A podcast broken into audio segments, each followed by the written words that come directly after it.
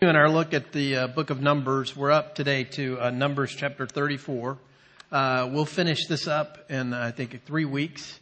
And then uh, beginning on the um, 12th of August, we'll start a series on the parables of Jesus that'll take us through uh, most of the fall leading up to uh, Advent. So, um, but today we're going to look at, at Numbers chapter 34. Um, and again, this is one of those chapters where there are a lot of hard to pronounce names and a lot of details and, and a fair amount of repetition that um, uh, we're not going to spend a lot of time on today. So what we're going to actually do is read the first five verses and then skip over and read verses 13 through 17. Now, if you're concerned that you're not going to get enough Bible, just wait. Uh, I'm going to read a whole chapter out of the uh, New Testament in the sermon as well. So you're going to get your required daily amounts of Bible this morning. So uh, um, I'm just trying to put the, as I've said before, put the cookie jar on a lower shelf and take the lid off, right? So um, all you got to do is stick your hand in there, right? Okay. So uh, Numbers uh, chapter uh, 34, verses one through five and then uh, verses 13 uh, through 17. This is the Word of God, and we should hear it and respond to it as such this morning. The Lord spoke to Moses saying, Command the people of Israel and say to them, When you enter the land of Canaan, this is the land that shall fall to you for an inheritance, the land of, of Canaan, as defined by its borders. Your south side shall be from the wilderness of Zin alongside Edom, and your southern border shall run from the end of the salt sea on the east, and your border shall turn south to the ascent of Akrabim and cross to Zin, and its limit shall be south of Kadesh Barnea. Then it shall go on to Hazar Adar and pass along to Azmon, and the border shall turn from Azmon to the brook of Egypt, and its limit shall be at the sea. And then skip over to um, uh, uh, verse 13. Uh, Moses commanded the people of Israel saying, this is the land that you shall inherit by lot, which the Lord has commanded to give to the nine tribes and to the half tribe. Uh, for the tribe of the people of Reuben by fathers' houses and the tribe of the people of Gad by their fathers' houses have received their inheritance and also the half tribe of Manasseh. Remember, those were the uh, tribes that had all the cows and sheep and wanted to stay on the other side uh, stay on the other side of the, the Jordan, and they negotiated that they would send their soldiers across with the rest of the tribes. The two tribes and the half tribe have received their inheritance uh, beyond the Jordan, east of Jericho, toward the sunrise. The Lord spoke to Moses, saying, "These are the names of the men who shall divide the land to you for inheritance: Eleazar the priest." And Joshua, the son of Nun. So we're almost done. We're down to the uh, closing stretch here. The people of God, they're on the plains of Moab. They can see across the Jordan River to the promised land. They're almost there. And so God is instructing the people with some last minute instructions, some, some things to take care of, some things to think about as they prepare to go uh, into the land. And so it's, uh, he's tidying this up as they prepare to go. And that's a, it's, it's important. We're going to see that over the next uh, couple of weeks. Uh, uh, he's going to take care of the last few things for them. So, um, one of the things that you, you, you have to see about this is, is how God is going to apportion out the land. Now, think about this for a second. These people uh, are the descendants of slaves. Uh, uh, they were 400 years in Egypt in slavery, and then over the last 40 years, there's been a generational turnover, right? There's been a, a change in generation. So, uh, this, you know, all these people have heard is how great the promised land is. All they've heard is that this is what God had promised to their great, great, great grandfather Abraham, and now they're uh, ready to go. And so this is kind of like the culmination leading up to the big thing that God has been doing all the way, since all the way back to Genesis 12, really, where he promised Abraham that he would give him the land. So in this chapter, verses 1 through 15 lay out the borders of the land of promise beginning in the south and moving in a clock di- clockwise direction to the west, north, and then east. Now this is important to note uh, because we can identify even today where some of these locations are, uh, and some of them we can't. But we we we have a pretty good idea if you you could trace where the borders of the land are, uh, and uh, it's a big land, a beautiful land. Uh, the problem with the land is Israel will never fully inhabit it.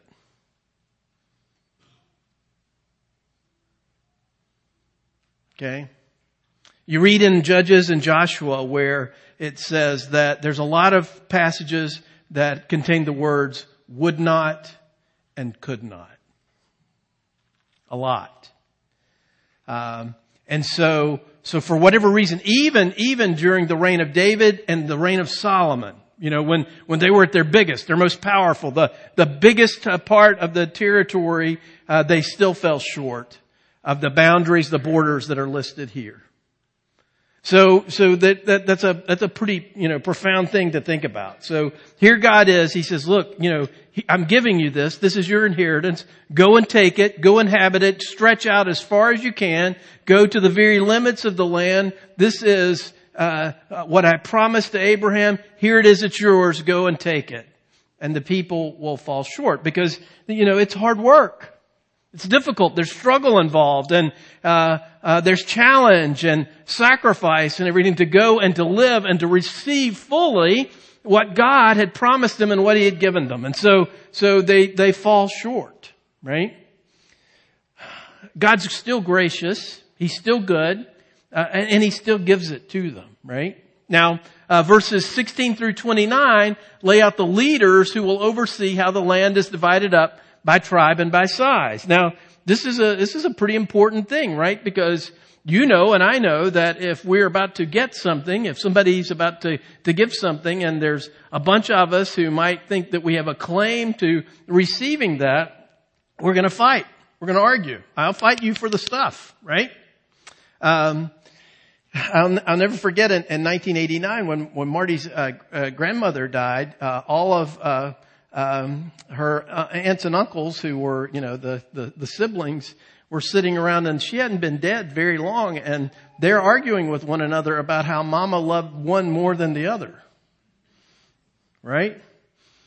So we're going to fight over, you know, hey, I want that spring, I want that piece of land, I want that. So what God's doing is, now I'm going to be gracious to you and I'm going to help you with this and I'm going to have leaders who are going to be appointed who are going to help you arrive at an equitable and a fair and a good division of the land, right? So, so not only is God giving them the land, but he's also providing a gracious, merciful, and authoritative means whereby the land, the inheritance can be fairly divided up and everybody gets uh, what they're supposed to, uh, to get. So like I said, uh, we know that the people of God never lived in the full extent of the land that God gave to them. Now, we're going to spend a lot of time this morning uh, talking about that issue in our own lives, but I want you to hear this loud and clear this morning, right? So the good news for us is that Jesus Christ, by his life, death, and resurrection, has secured our inheritance.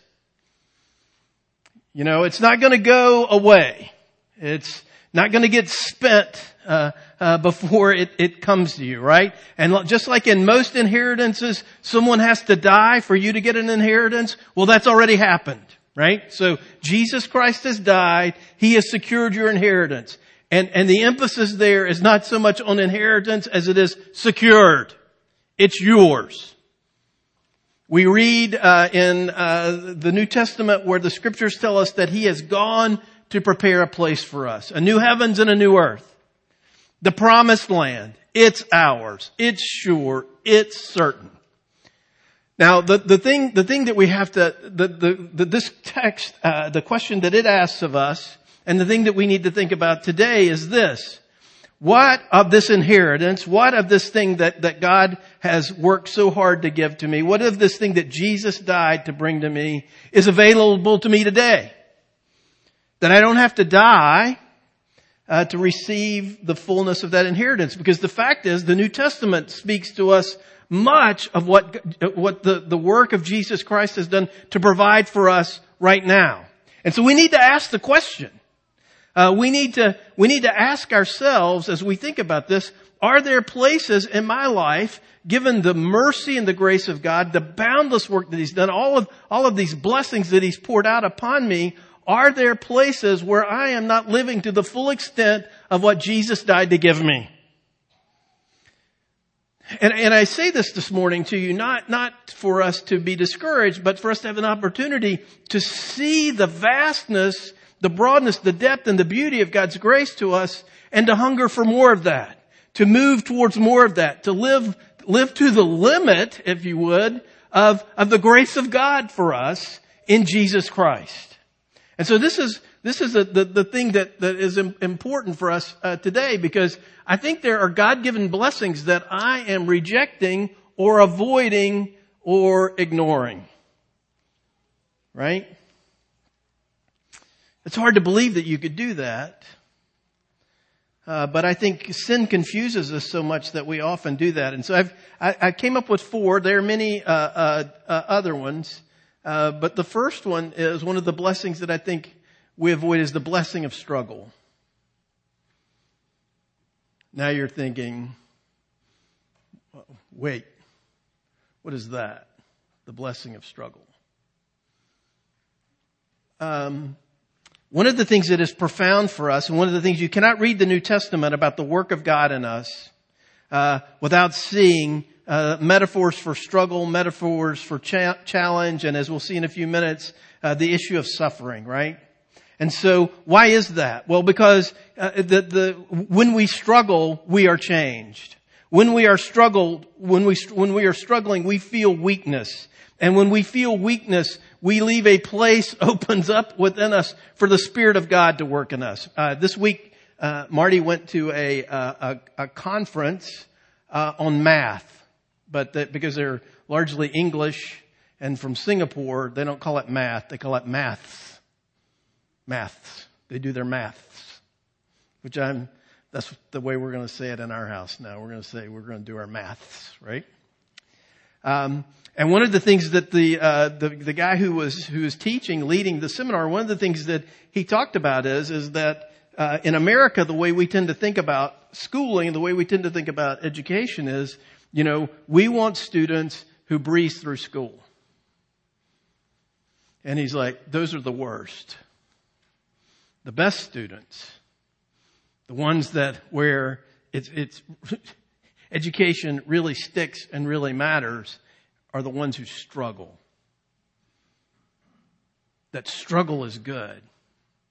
Because the kid who struggles to figure out how to do his maths uh, is going to learn so much more and develop so much more and, and be so much more, uh, have such greater facility with, with the concepts than the kid who never struggles.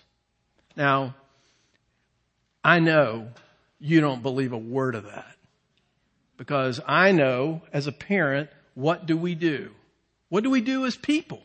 We spend a vast amount of our resources and time and energy to insulate us against struggle. That kid can struggle. Wow, look at that. They're struggling. uh, my kid's not going to struggle. Right? Right? We're going to keep that from happening. So, so whatever, what, in whatever way we think about that, that's the same way for us, right? We think that somehow or other, if we are struggling, if things are difficult, if, if we have to persevere, if we have to, to come at it that way, then somehow or other, things are off track. But what the New Testament tells us over and over and over again is that this, this place of struggle is where Jesus meets us. Because you and I are so convinced that we don't need the inheritance that Jesus has died to give us, that we'll do just fine with the little bit that we have here, and I don't want to be expanded to the limits of the borders of what Jesus might have for me. And so I will avoid it at all costs.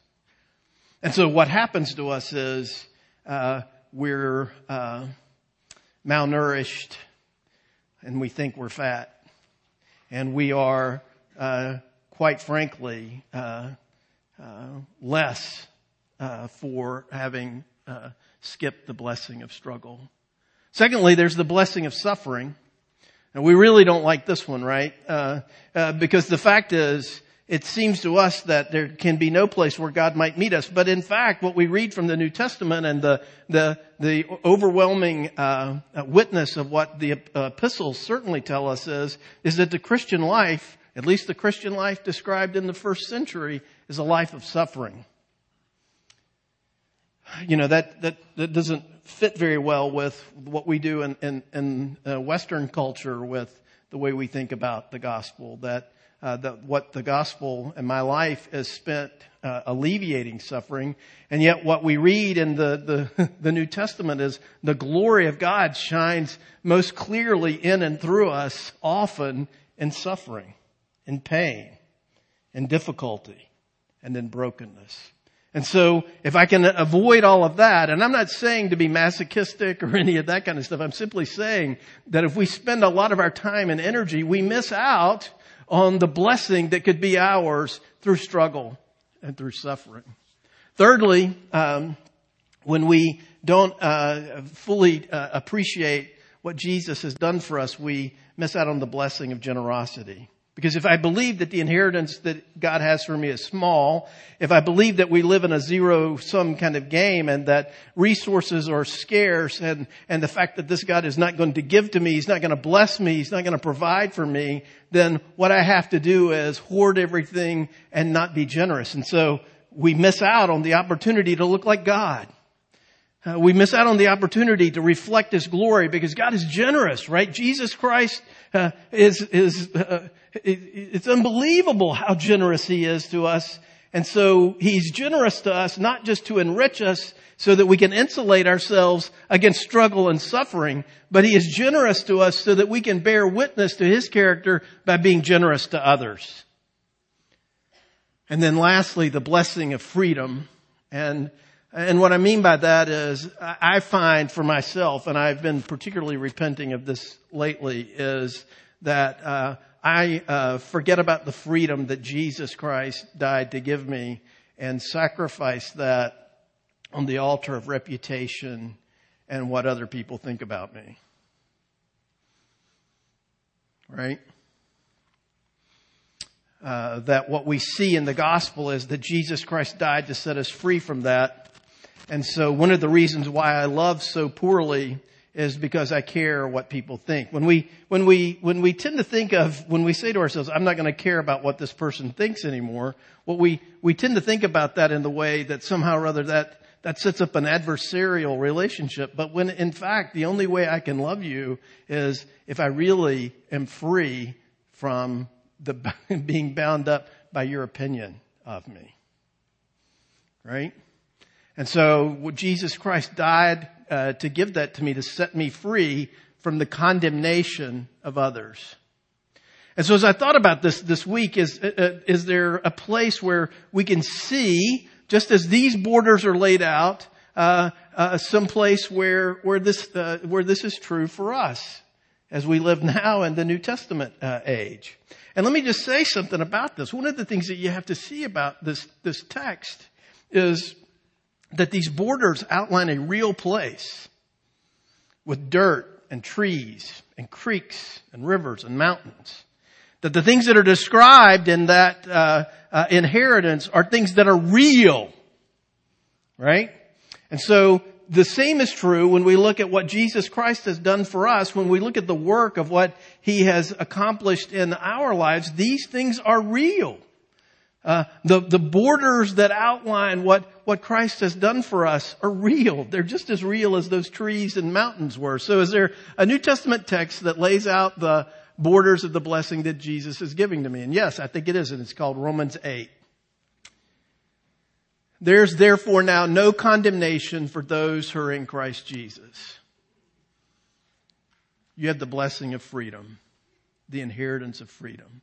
You are free from condemnation you are free from condemnation. Can I say that again? You're free from condemnation because of what Christ has done for you. For the law of the Spirit of life has set you free in Christ Jesus from the law of sin and death. For God has done what the law weakened by the flesh could not do by sending his own son in the likeness of sinful flesh and for sin, he condemned sin in the flesh in order that the righteous requirement of the law might be fulfilled in us who walk not according to the flesh, but according to the spirit.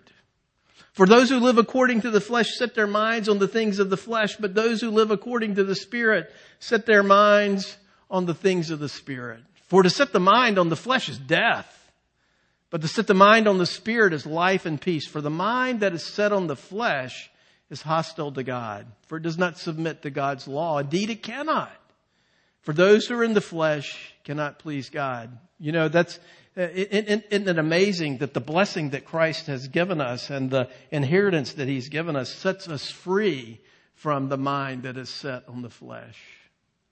You, however, are not in the flesh, but in the Spirit, if in fact the Spirit of God dwells in you. Anyone who does not have the Spirit of Christ does not belong to Him. But if Christ is in you, although the body is dead because of sin, the Spirit is life because of righteousness. If the Spirit of Him who raised Jesus from the dead dwells in you, He who raised Christ, Jesus from the dead, will also give life to your mortal bodies through His Spirit who dwells in you. So then, brothers, we're debtors not to the flesh, to living according to the flesh. For if you live according to the flesh, you'll die. But if by the Spirit you put to death the deeds of the body, you'll live. For all who are led by the Spirit of God are sons of God. For you did not receive the spirit of slavery to fall back into fear, but you've received the spirit of adoption as sons, by whom we cry, Abba, Father. The Spirit Himself bears witness with our spirit that we are children of God. And if children, then heirs, heirs of God and fellow heirs with Christ, provided we suffer, oh, there's that blessing, with him in order that we may also be glorified with him. For I consider that the sufferings of this present time are not worth comparing with the glory that is to be revealed to us. For the creation waits with eager longing for the revealing of the sons of God. For the creation was subjected to futility, not willingly, but because of him who subjected it in hope that the creation itself will be set free from its bondage to corruption and obtain the freedom of the glory of the children of God. For we know that the whole creation has been groaning together in the pains of childbirth until now. And not only the creation, but we ourselves who have the first fruits of the Spirit groan inwardly as we wait eagerly for adoption as sons, the redemption of our bodies. For in this hope we were saved. Now hope that is seen is not hope, for who hopes for what he sees? But if we hope for what we do not see, we wait for it with patience. Likewise, the Spirit helps us in our weakness. Nobody likes weakness. But one of the reasons why you and I are not helped by the Spirit is because we're not weak. Right? We're trying to limit the amount of weakness that we experience and that we think of, right? For we do not know what to pray for as we ought, but the Spirit Himself intercedes for us with groanings too deep for words. And He who searches hearts knows what is the mind of the Spirit, because the Spirit intercedes for the saints according to the will of God. For we know that for those who love God, all things work together for good, for those who are called according to His purpose. For those whom he foreknew, he also predestined to be conformed to the image of his son, in order that he might be the firstborn among many brothers. And those whom he predestined, he also called, and those whom he called, he also justified, and those whom he justified, he also glorified. What then shall we say to these things? If God is for us, who can be against us? He who did not spare his own son, but gave him up for us all, how will he not also with him graciously give us all things? Who shall bring any charge against God's elect? It's God who justifies. Who is to condemn? Christ Jesus is the one who died. More than that, who was raised, who is at the right hand of God, who indeed is interceding for us. Who shall separate us from the love of Christ? Shall tribulation or distress or persecution or famine or nakedness or danger or sword, as it is written, for your sake, we're being killed all the day long. We are regarded as sheep to be slaughtered. No, in all these things, we are more than conquerors through him who loved us. For I am sure that neither death nor life, nor angels nor rulers, nor things present nor things to come, nor powers, nor height, nor depth, nor anything else in all creation will be able to separate us from the love of God in Christ Jesus our Lord. So we read these New Testament passages and we think, he doesn't mean that. He's just telling us, you know, there's some blessing out here for you. But to get you to believe a little bit of it, he's going to speak in hyperbole, right? He's going to speak actually bigger than, than what it is. When in fact, he's simply laying out for us what our inheritance is and what the Spirit does in and through and for us right now. I read this text to you this morning some of you might have hated this, that you had to listen to the Bible for, I don't know, five or six minutes. Uh, but it struck me recently, I was talking with someone in the church who told me, as they're about my age, that uh, one of the things that they've decided to do is once a year they get together with their siblings and with their cousins. Because the only time they ever get together, were getting together, was at funerals. Well, I, it occurred to me that the only time I read Romans 8 anymore is at funerals. The only time I think about not being separated from the love of God in Christ is when somebody's dead, right? Um, the only time I think about uh, uh, the inheritance that is mine is then. But you know, Paul's writing this to tell us, you know, right here, right now, you have an inheritance, you have a blessing, you have all these things that Jesus died to give us, right? These things are true of us. And, and, and nothing in many ways could be uh, more tragic than uh, us spending our time and our energy uh, worried about our reputations, worried about whether we're going to have enough, whether, worried about whether we're going to make it, and worried about whether we might have some difficulty.